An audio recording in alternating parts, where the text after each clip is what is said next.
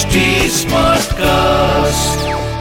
आप सुन रहे हैं एच डी स्मार्ट कास्ट और ये है fever F production welcome to soul Yatra मैं हूँ आपके लाइफ का कोच शरद। अमित मुझे कम से कम कितने हो गए? पंद्रह। पंद्रह एस एम भेज चुके हैं और कह रहे हैं कि शरद ये लाइफ कोच की क्या ज़रूरत है भाई?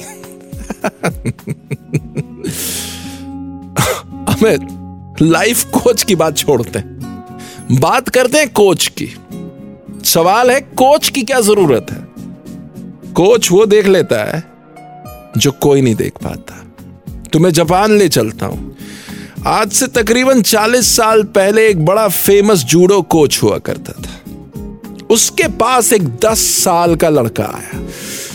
उसका जो लेफ़्ट बाजू था, हाथ था, वो कटा हुआ था। इस लड़के की आँखों में आँसू थे। उसने कहा, मैं कई जूडो कोचेस के पास गया, जूडो सीखने। आपके पास बड़ी उम्मीद से आया हूँ। मुझे आप अपना शिष्य बना लीजिए, लेकिन तभी शिष्य बनाइएगा, अगर इस हालत में मुझे आप चैंपियन बना सको। उस कोच ने उस लड़के को बड़े गौर से देखा और कहा, मैं तुझे चैंपियन बना दूँगा। बस जैसा मैं बोलूँ, वैसा करते जाना। सवाल मत पूछना। वो लड़का तैयार हो गया और उसकी ट्रेनिंग शुरू हो गई। तो इस कोच ने उस लड़के को सिर्फ़ एक मूव सिखाई। दाव कहते हैं ना, जूडो में दाव। बस एक दाव सिखाया। बाकी सारे स्टूडेंट्स हज़ारों दाव रोज सीख रहे थे।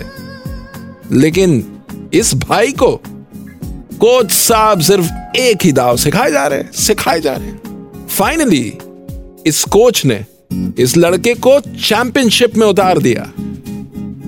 और ये लड़का सिर्फ़ उसी दाव के बलबूते चैंपियनशिप जीत आया। और जब लौट के आया, सीधे कोच के चरणों में गिर के फूट फूट के रोने लगा। कहने लगा, सर, इन महीनों में मैंने न जाने आपको कितनी गालियाँ दी। कि आपने मुझे सिर्फ़ एक दाव सिखाया। लेकिन चमत्कार देखिए, एक दाव के बलबूते मैं चैंपियनशिप जीत आया। आप महान है, सर।